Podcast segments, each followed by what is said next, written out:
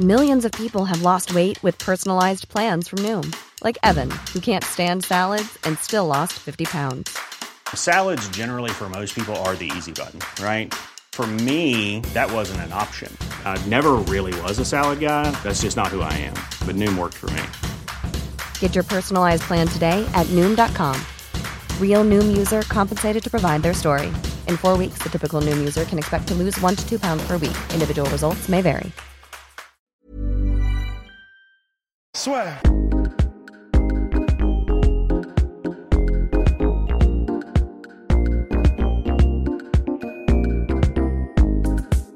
Eh bien, bonjour à toutes et à tous, bienvenue dans le podcast La Soirée avec Rusty Rust. On va s'intéresser à l'UFC 247. Ouais. Et on va bien évidemment commencer. Vous connaissez la musique. Chaque fois qu'il y a ces main events pour les UFC numérotés, on va faire preview de chaque côté. Équité oblige, comme à chaque fois. Et donc là, on va commencer par Dominique Reyes, donc qui affronte John Jones. Sur papier, mission impossible, mon cher Rust. Et avant, avant d'entrer dans le dur, on peut peut-être se dire aussi qu'on regrette quand même qu'il soit un peu précipité quand même.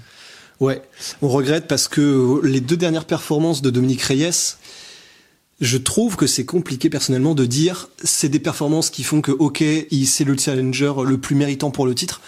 C'est pour moi c'est pas si évident parce que bah déjà le combat contre euh, Ozdemir Volkan, personnellement je l'ai donné comme pas mal de monde à à Volkan et pas à Reyes. Ouais. Ouais. Et euh, donc ça c'était son, son avant-dernier combat et son dernier c'est contre Weidman qui est donc un ancien middleweight qui commençait à avoir beaucoup de mal dans sa catégorie en middleweight et qui est donc en plus un peu sous euh, Dimensionné. sous-dimensionné pour les pour les light heavyweight et donc il l'a mis KO oui sur un de ses moves spéciaux euh, le, le comment dire un, un direct un cross de l'enfer en contre. Mais voilà, pour moi, c'est pas deux performances qui me rassurent et qui me font dire, ok, j'ai envie de voir ce challenge-là contre John Jones. Entièrement d'accord, et c'est toujours la même chose, on dit quasiment à chaque fois qu'on parle de John Jones et de la catégorie light heavyweight, le problème c'est qu'aujourd'hui, il y a personne pour John Jones, c'est vrai que c'était l'argument qu'on avance là pour Dominique Reyes, c'était le même pour Thiago Santos et le même pour Anthony Smith qui à chaque fois, bah, ces deux victoires consécutives, il y a ce fameux challenger, enfin un membre du top 5 qu'ils ont battu, mais il n'y a pas énormément de suspense. Ouais, au moins le seul avantage qu'on a, c'est que là c'est un vrai light heavyweight déjà. Voilà. Donc euh, et on l'a vu quand euh, quand Reyes a combattu Weidman, lors des tentatives de mise au sol de Weidman, on a bien vu, on a bien senti que d'accord, il a déjà une très très bonne takedown défense Reyes. Euh, regardez, rematez le combat contre euh, comment s'appelle-t-il contre Vince Saint-Preux pour vous en rendre compte par exemple. Mais contre Weidman, il y avait non seulement la technique, mais en plus tu sentais que juste il est trop puissant. Il est trop puissant. Et euh, donc bon, bah c'est bien. Ça veut dire que c'est un vrai light heavyweight qui appartient véritablement à la catégorie. Il est grand. Il fait là, il me semble d'ailleurs la taille de John Jones. Et euh, bon, même s'il a des petits bras par rapport à John Jones, non, c'est vrai. Il a une allonge, je crois, c'est On rappelle 77 le pouces. T-Rex. Le- ouais, mais vraiment, il a, il a très très grand, mais il a 77 pouces d'allonge et je crois que c'est 84.5 pour euh, pour John Jones. C'est monstrueux, comme dirait euh, Firas Zahabi. Un pouce, c'est c'est c'est vraiment c'est des kilomètres euh, de de de- d'écart pour quelqu'un qui sait véritablement manier euh, la distance. Et et donc voilà, donc c'est John Jones, c'est- bah ouais. Donc là, on est sur le podcast Reyes. Oui, on est sur le podcast Full Reyes. Et oui, attention. Et donc, ça y est. Rentrons un petit peu dans le dur. Donc, Dominique Reyes. Undefeated. Ah oui, pardon. Avant d'entrer dans le oui, quand Russ disait, euh, là, il affronte un vrai light heavyweight, c'est parce qu'Anthony Smith et Thiago Santos étaient en middleweight avant. On, Ouais. ne, on ne clash pas euh, ces deux athlètes qu'on apprécie particulièrement. Bien, donc, Dominique Reyes, là, invaincu, sort d'une victoire sur Chris Weidman. Avant ça, il avait battu Volkanos Demir de manière assez compliquée. Beaucoup, d'ailleurs, parmi nos auditeurs avaient vu une victoire de Volkanos Demir puisque c'était une split decision très, très, très euh, splittée Ouais. et voilà et euh, enfin très partagé pardon et avant ça il y avait eu cette super victoire là par contre face à OSP Ovin Saint-Preux Ouais. qui est peut-être d'ailleurs donc OSP Ovin Saint-Preux qui avait affronté John Jones qui a affronté tous les plus grands depuis euh, bah, un moment d'ailleurs mais c'est vrai que c'est peut-être cette victoire là qui marque vraiment le la bascule chez Ovin Saint-Preux parce qu'aujourd'hui Chez Reyes. euh, non, pour Ovin Saint-Pro, dans le sens où aujourd'hui, c'est vrai que bah, depuis cette défaite, mine de rien, il tombe progressivement. Donc c'est plus aujourd'hui un vrai, véritable marqueur de dire on a battu OSP. C'est vrai. Pardon. non, c'est vrai, c'est vrai. Et euh, mais au moment où il l'a affronté, même si c'est bon, de toute façon, en fait, on peut jamais, on peut pas vraiment dire il y a eu un grand Ovin Saint-Ouen à un moment donné. Non, mais c'est vrai. Prime time. OSP. Non, c'est vrai. C'est c'est un peu triste, mais voilà, il a jamais été dans une période où tu t'es Non. dit, ok, c'est le futur champion ou Ouais. une possibilité de. Ça a toujours été un combattant extrêmement puissant, très dangereux. Mais il n'y a jamais eu ce, euh, ce, ce truc où tu dis putain ok surveillons-le parce que c'est le futur. Ouais. Mais voilà, c'est vraiment un mec quand tu le bats, ça veut dire quelque chose. Ou en tout cas, ça ça voulait dire quelque chose, disons au moment où en tout cas l'a battu, et il l'a vraiment battu. D'ailleurs, c'est vraiment à partir de ce moment-là où on s'est dit, ok, pour le coup, Reyes, il y a vraiment quelque chose de spécial avec ce mec-là, Complètement. parce que il l'a battu avec la manière et il l'a vraiment. Et il l'a mis KO. Enfin, Ouais, à la fin officiellement, ouais. c'est une décision unanime, mais concrètement. euh, Concrètement, le dernier décision. coup. D'ailleurs, alors C'est ouais. Le, le dernier coup, euh, j'espère que je confonds pas. Non, je pense que je confonds pas. C'est d'ailleurs exactement ou quasiment le même que celui contre Oui, Weidman. complètement. Et c'est justement sa fameuse spéciale. Bien, et c'est là qu'on commence à entrer dans le dur sur Dominique Reyes, parce que oui, aujourd'hui, il y a un petit peu de suspense, parce que vous, vous l'avez dit en commentaire sur nos vidéos, et également dans nos podcasts audio, il y en a certains qui nous ont envoyé ça, parce que oui, nous sommes également disponibles en podcast sur Spotify, iTunes, et toutes les plateformes habituelles. N'hésitez pas à vous abonner. Ting. C'est que Dominique Reyes, debout, il pose des questions à Mhm. John Jones et surtout donc invaincu en carrière. Et là, on peut se dire que véritablement sur les premiers rounds, ça pourrait être intéressant parce que on va encore parler de John Jones, mais c'est vrai que c'est là aussi ça ajoute au fait qu'on trouve qu'il est un peu précipité. Le premier combat de sa carrière en 5 rounds, il le fait contre John Jones. Bon, La marche, euh, c'est plus une marche là, c'est c'est c'est un ponton quoi. là voilà. Ben, Ferzabi parlait des pouces pour la longe, là c'est c'est considérable aussi. ouais, c'est compliqué. Après, on peut faire l'argument. Je j'ai pas souvenir non plus que et Thiago Santos et Anthony Smith avaient fait des combats de 5 rounds avant John. Jones. Complètement. Je crois pas.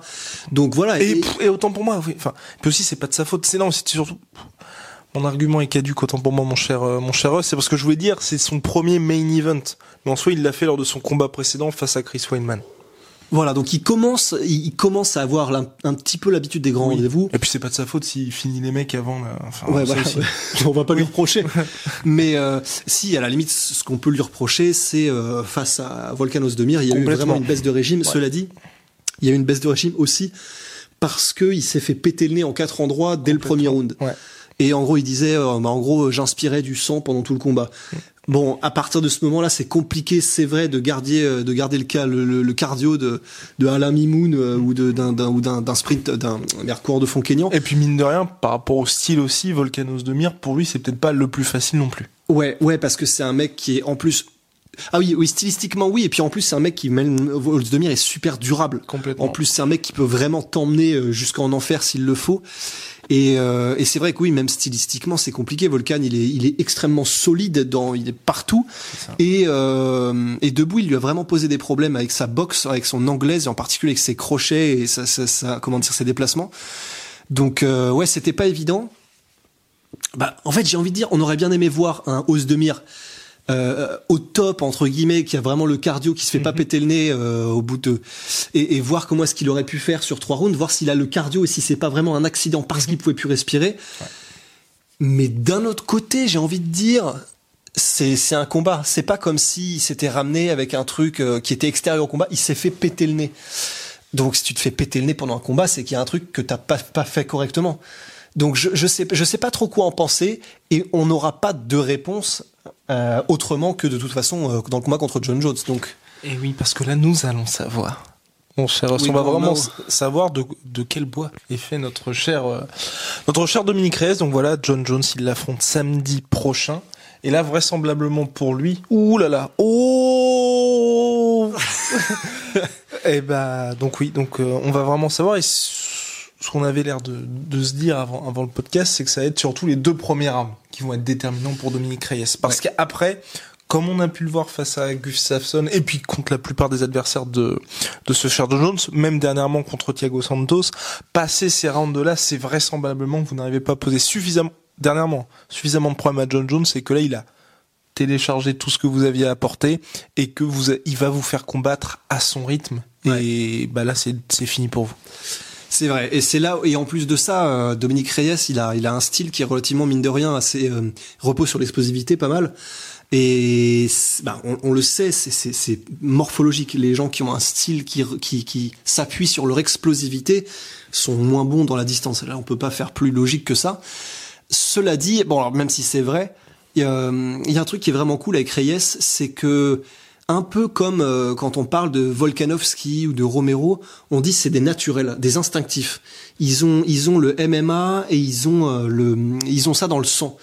Et euh, Reyes, c'est un peu pareil. Et c'est là où c'est vraiment super cool, c'est que non seulement c'est un instinctif naturel, c'est-à-dire que par exemple, c'est un gars qui comprend instinctivement le combat. Et par exemple, dans un, je crois que c'est contre Canonnier, où en gros, il va faire une combinaison euh, de d'anglaise euh, où il t'a pressé contre la cage et alors que 95 80 ouais, 97% qu'est-ce que je ouais des, euh, des, des je sais pas ce que je suis en train 96,6 ouais. je sais pas ce qui me passe par la tête. Mais euh, en gros bah voilà ils voient ils voient le son ils disent OK on va se mettre que en anglaise on va faire que du headshot. Voilà, euh, on va faire que du headshot. Et en gros lui il arrive à se dire euh, naturellement sans même y penser tu le sens c'est fluide. Et ben il va faire euh, hop euh, il va faire deux coups à la tête puis il va faire un type euh, avec euh, avec euh, un front kick ou un type avec sa jambe avant ou arrière pour recommencer ensuite avec un, un genou de l'anglaise. C'est-à-dire qu'il est capable de varier et que naturellement il comprend les endroits où il faut frapper, où il peut frapper, où c'est le plus le plus le plus judicieux de frapper pour faire mal à l'adversaire et qui ne s'y attendent pas. Et, et, il fait ça sans même y réfléchir et c'est impressionnant et de la même manière que et il peut aussi euh, et, et, comment dire il a cette cette euh, cette science des transitions qu'il a naturellement bah, le fait d'aller directement vers des takedowns ou de les défendre alors qu'il attaque euh, Complètement. en striking bah on l'a vu contre Chris Weidman où Ouais, en soi voilà. effectivement c'était pas spécifiquement hyper propre mais c'est vrai que son athlétisme après Rust l'a très bien dit Chris Weidman est naturellement un middleweight et il faisait sa montée chez light heavyweight. Mais il a été tout aussi impressionnant jusqu'à jusqu'à présent dans sa défense de takedown contre tous les vrais light heavyweight. Tout à fait. Donc euh, non, il est impressionnant. Et puis vraiment au-delà du fait que c'est un naturel et, et que tu sens qu'il comprend ça instinctivement, la, la, la manière de combattre euh, intelligente et d'apporter une vraie diversité dans les coups, etc. Et il, il a un mouvement qui est super étrange en plus, que ce soit par ses mouvements de buste. Euh, il, je, sais, sais même pas comment le décrire en fait, mais il y a des moments où il va un peu. On parlait euh, dans des podcasts précédents de Carlos Condit par exemple, qui avait genre cette habitude de, bah, il peut faire deux coups en anglaise et après il va faire un énorme truc du buste où il va euh, genre raser, euh, raser pâquerette le sol avec son buste pour revenir sur un high kick, des trucs qui sont pas naturels et que t'apprends pas dans les écoles de, de kickboxing traditionnelles ou de MMA traditionnelles. En fait, personne t'apprend à faire ça. C'est vraiment ce style que tu développes. Il l'a et c'est compliqué à appréhender. C'est vraiment compliqué à appréhender. De, tu en soit le chaos qu'il met à OSP par exemple Ouais, absolument. Et, et, et en- un, quelqu'un qui pour moi est encore plus représentatif, c'est celui qui met à canonnier. Parce que là, tu dis mais mais mais what the fuck, mais d'où ça sort? C'est-à-dire qu'il est sur le reculoir, euh, il arrive à placer un uppercut à canonnier. C'est- incompréhensible qu'il fasse un truc comme ça à ce moment-là. C'est vraiment c'est impressionnant. Après, moi, celui sur- sur OSP, ce qui m'avait vraiment impressionné, c'est que pour le coup, c'était un combat qui gagnait de la tête et des épaules. Euh, il avait quasiment juste, certes, ça en contre aussi, mais à pas attendre que la cloche sonne, mais tu vois, tu peux te dire, t'as sécurisé ça, l'UFC 229, t'as rien à, enfin, t'as aucun intérêt à tenter ça Ouais, finalement à ce moment-là. Il prend ce risque-là. Il montre aussi qu'il a toujours son pouvoir de chaos à la non. dernière seconde d'un combat en trois rounds, certes. Mais, Mais, en fait, mais justement, et c'est pour ça que je pense que c'est pas, il a pris un risque. C'est en fait, je pense que c'est instinctif.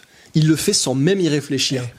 Il, il ne réfléchit pas quand il voit cette opportunité. C'est, il, il a, il a ça. C'est des automatismes, euh, mais vraiment, c'est c'est en lui et ça partira jamais. Donc, euh, c'est ça qui est intéressant. Après, euh, bah, on, verra, voilà, on verra quand on fera le, le truc de John Jones, mais est-ce que ce sont des mouvements qui sont suffisamment imprévisibles Est-ce que c'est vraiment de l'imprévisibilité ou est-ce que c'est le fait d'avoir des mouvements qui sont étranges, mais qui peuvent avoir des patterns ou qui répètent constamment? Ouais. Surtout que quand même, hein, euh, OSP à ce moment du, du combat, il était quand même à point. Hein, Ouais, voit- attention, il a été à point dès les deux premières minutes. Il s'est fait, euh, il s'est fait soulever euh, rapide. Mais euh, mais ouais, non, voilà, c'est intéressant. Et, et mais là où c'est là où justement euh, c'est vraiment très intéressant, c'est que Donc est-ce que ce sont, euh, est-ce que c'est juste un style étrange, mais euh, un peu comme euh, ça me fait penser à Tim Elliott, le, le flyweight, quand il avait combattu euh, Demetrius Johnson particulièrement, c'était vraiment impressionnant parce que c'est c'est des trucs, tu dis c'est, il a un timing qui est super étrange, il a des mouvements qui sont qui sont inhabituels et tu tu comprends pas, Mais qui avait désarçonné d'ailleurs. qui avait d'ailleurs Johnson, désarçonné hein. Demetrius Johnson. Mais le truc c'est que Demetrius Johnson, mais le truc c'est que c'est étrange, mais tu peux comprendre les motifs récurrents, les patterns. Et euh, pour euh, comment dire pour euh, Reyes, alors à moins que et, et c'est très fort possible que je l'ai pas suffisamment étudié ou regardé peut-être, mais pour l'instant il y a vraiment des situations où je, je vois pas de pattern. C'est vraiment comme on comme on l'a dit, il est instinctif, naturel et fluide et il fait des trucs, il crée réellement en fait dans la cage. Il fait ça comme ça, il y pense. Non d'ailleurs il y pense même pas, il fait ça comme ça vient. Et si c'est ça, c'est un peu comme tu sais dans One Piece. euh, Bon il y a un moment donné I'm Sandra, and I'm just the professional your small business was looking for. But you didn't hire me because you didn't use LinkedIn jobs. LinkedIn has professionals you can't find anywhere else, including those who aren't actively looking for a new job but might be open to the perfect role, like me. In a given month, over 70% of LinkedIn users don't visit other leading job sites. So if you're not looking on LinkedIn, you'll miss out on great candidates like Sandra. Start hiring professionals like a professional. Post your free job on linkedin.com/achieve today. Où euh, bah, Luffy, euh, en gros, il, il est contre un mec qui peut voir ses mouvements à l'avance, donc en fait, il tape au hasard contre un mur à l'opposé, et du coup, euh, voilà, le mec en face ne sait pas ce qui vient. Bon, là où je veux en venir, c'est que ça peut être un peu pareil avec Reyes, en fait. C'est-à-dire que bah lui-même ne sait pas forcément où il va dans certains mouvements, même si il, il- il fait ça intelligemment. C'est-à-dire qu'il est tout le temps dans des mouvements latéraux pour sortir de cette situation. Il a des contres qui sont instinctifs, naturels et fluides, mais c'est tout le temps fait au bon moment. C'est pas n'importe quoi non plus mais dans ses mouvements et la façon de bouger qu'il a et de, de, de- ouais, d'utiliser ses mouvements de buste, ses mouvements de tête, ses, ses jambes, etc. Ouais, il y a des trucs, ça, si ça se trouve, ça peut même pas être téléchargé par John Jones parce que c'est, c'est trop imprévisible. Je sais pas, pour être tout à fait honnête, je, je sais même pas si on a eu assez de données pour pouvoir le dire jusqu'à maintenant, mais voilà, faut garder ça à l'esprit que si ça se trouve, on va voir ça contre John Jones et on n'aura jamais vu ça avant. Un mec qui fait des trucs tellement imprévisibles et étranges que John Jones n'arrive pas à le gérer. Ça m'étonnerait, mais c'est possible. Et il y a eu également euh, les kicks. Les kicks de notre cher oui, Dominique oui, Reyes voilà, oui, qui ça. pourraient évidemment être un élément prépondérant de ce duel à venir lors de l'UFC 247. Mais est-ce que les derniers combats de John Jones ont permis d'apporter ou non des réponses par rapport à ça? Et si oui ou non, pour Dominique Reyes, ça va vraiment être une option à creuser Bah, le truc, c'est que, en fait, Vous qui parlez souvent avec Greg Jackson et... euh, Jackson, Jack- Jack- Jack- bah ouais. Le truc, c'est que, euh, en fait, déjà, le coup du euh, Thiago Santos l'a exposé sur les low kicks et euh, et He's a euh, fraud ouais voilà. En fait, j'ai bah voilà, on l'a regardé tout à l'heure euh, et puis même on l'avait vu avant le combat, mais le truc c'est que Ouais. je trouve ça un peu hardcore de dire il a été exposé. Parce que les low kicks sont passés, il a John Jones a pris des bons gros low kicks internes Et puis après le combat, il boitait d'ailleurs. Et il boitait après le combat, donc que ce soit des calf kicks, des, des, des, des kicks au mollet, que ce soit des low kicks internes, externes, etc. Il les a pris et il les a bien pris, c'est vrai.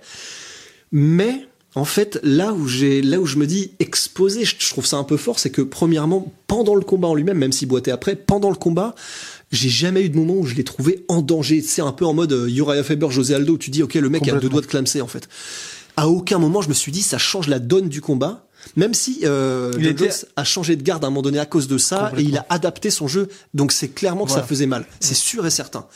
Mais je j'ai pas eu l'impression que c'était, même si ça l'a fait changer sa stratégie de combat, que c'est que ça l'avait vraiment mis tellement en danger que, enfin, que ça l'avait tellement dérangé qu'il y avait un danger réellement. Mm. Il s'est adapté, mais j'ai pas une impression de danger. Peut-être que c'est ma perception. Et, et, et là où je voulais en venir, c'est d'autant plus que donc ça c'est Thiago Santos qui a eu beaucoup de succès avec ça parce qu'il faisait des combinaisons en anglaise et donc John Jones, comme à son habitude, comme il faisait tout le temps, reculait, c'est-à-dire qu'il gère sa distance, il recule. Et à la fin de ces combinaisons en anglaise, généralement, du coup, bah, Santos finissait sur un low kick, ce qui est brillant et c'est vraiment c'est c'est ce qu'il y a de mieux à faire. Donc quand euh, il voit que le mec est en train de s'éloigner, donc qu'il ne l'aura pas avec sa combinaison anglaise, paf, tu casses les appuis avec un low kick. Et c'est ce qu'avait fait Anthony Smith d'ailleurs avant. C'est juste qu'Anthony Smith n'avait pas fait aussi mal que Thiago Santos, donc on n'avait pas dit autant expose. Mais alors déjà premièrement, bah, John Jones a dit, c'est vrai, clairement, euh, j'ai pris cher pendant ce combat-là. Ça n'arrivera plus. Le truc, c'est Ouais. quand John Jones dit ça n'arrivera plus, bah tu sais que ça n'arrivera plus en fait. Et c'est ça- et ça transition parfaite, pff, ce duo. C'est justement en fait là c'est le et je voulais pas en parler lors de ce podcast là mais c'est ce qui m'inquiétait un petit peu pour euh, pour Dominique Reyes c'est que son dernier combat contre Chris Weidman c'était mi-novembre. Et là il affronte John Jones en février. John Jones c'est depuis la donc l'International Fight Week en juillet dernier qu'il ne combat pas. Donc depuis juillet dernier qu'il a été exposé par rapport à ce problème-là, il a eu tout le loisir de justement travailler ça. Et donc, entre quelqu'un qui se prépare pour le combat le plus important de sa carrière et de très très très loin et qui a finalement que 4 mois pour préparer ça, et de l'autre un John Jones qui a eu euh, bah, plus de 6 mois pour justement gommer ça et de savoir plus ou moins qui allait être son prochain adversaire, parce que ça se joue entre Dominique Reyes et Blakovic. Là aussi, moi, ça me, ça me fait un peu peur parce que, mine de rien, hum, Dominique Reyes, et c'est là aussi, par rapport à John Jones, il y a énormément de choses auxquelles il doit spécifiquement se préparer. Et quatre mois pour se préparer à tant de choses que ça, alors que John Jones, on va dire qu'il y a, bien évidemment, il y a énormément de travail, il y a le plan de jeu, il y a tout ça, mais hormis ce gros point d'interrogation ou le, enfin, on va dire ce qui avait le plus posé problème contre Thiago Santos, il n'y a pas énormément de choses où il doit se dire bon ok là euh, là t'as vraiment des choses à gommer et c'est moi ce qui m'inquiète un petit peu. Ouais, parce que bah pour le coup John Jones c'est c'est c'est tellement il est vraiment il est bon bah voilà on va peut-être se faire lui mais il faut le dire il est brillant Il est brillant. il est brillant et que ce Plus soit qu'Artem Lobov. le goat chouchou mais non John Jones sans déconner bah voilà euh, on a regardé des combats là on les a re-regardés on a j'ai re- j'ai revu euh, particulièrement celui qui m'avait impressionné là du coup là, des très récents qu'il a fait c'est contre Anthony Smith et sans déconner évidemment il a, il a des détracteurs John Jones mais ce qu'il fait contre Anthony Smith c'est beau à chialer il y a de tout il a Et encore, et pour les gens, ça, ce n'est pas impressionnant. Parce que, souviens-toi, les gens disent quand même que John Jones, là, il est sur le déclin depuis les combats contre Anthony Smith et Thiago Santos. Mais après, ça permet de donner aussi à vous une idée du, du niveau ouais où il est placé. Ouais, parce que s'il est en déclin et qu'il fait Ouais. ça quand même, d'autant plus que la split décision contre Thiago Santos, j'ai trouvé que c'était abusé. Pour moi, il l'a dominé. Complètement. Mais mais oui, enfin contre et, et je soupçonne aussi. Alors, on connaît pas personnellement John Jones, mais ce qui transparaît, c'est que visiblement, quand il voit, quand il sent que le mec en face est pas trop à la hauteur, bon, il s'entraîne à moitié parce qu'il sait qu'il va le déboîter. C'est c'est c'est c'est à la limite ce qu'il dit lui-même. Bah, c'est c'est ce c'est qu'il- c'est a dit contre Gustafsson, par exemple. Le premier combat. le premier combat. Et donc je soupçonne John Jones de s'être dit pour euh, Anthony Smith et Thiago Santos qui sont d'anciens middleweight et qui ne sont pas euh, c'est pas des mecs qui ont middleweight, ils étaient invaincus de ouf, un peu comme un Cormier qui était invaincu en, en poids lourd, il descend en, en light heavyweight, tu dis ah ok là il y a un truc de dingue qui se prépare. C'était des anciens middleweight qui avaient déjà été battus, ils avaient déjà été finis. euh, bon bah il y avait un challenge, oui, mais je pense pas que John Jones ait eu cette excitation en fait. Donc je sais pas s'il est sur le déclin ou alors si c'est à moitié entraîné pour ça. Franchement, je serais pas surpris qu'il se soit qu'à moitié entraîné. Car ça lui est déjà arrivé. Car ce- ouais, voilà, il est coutumier du fait.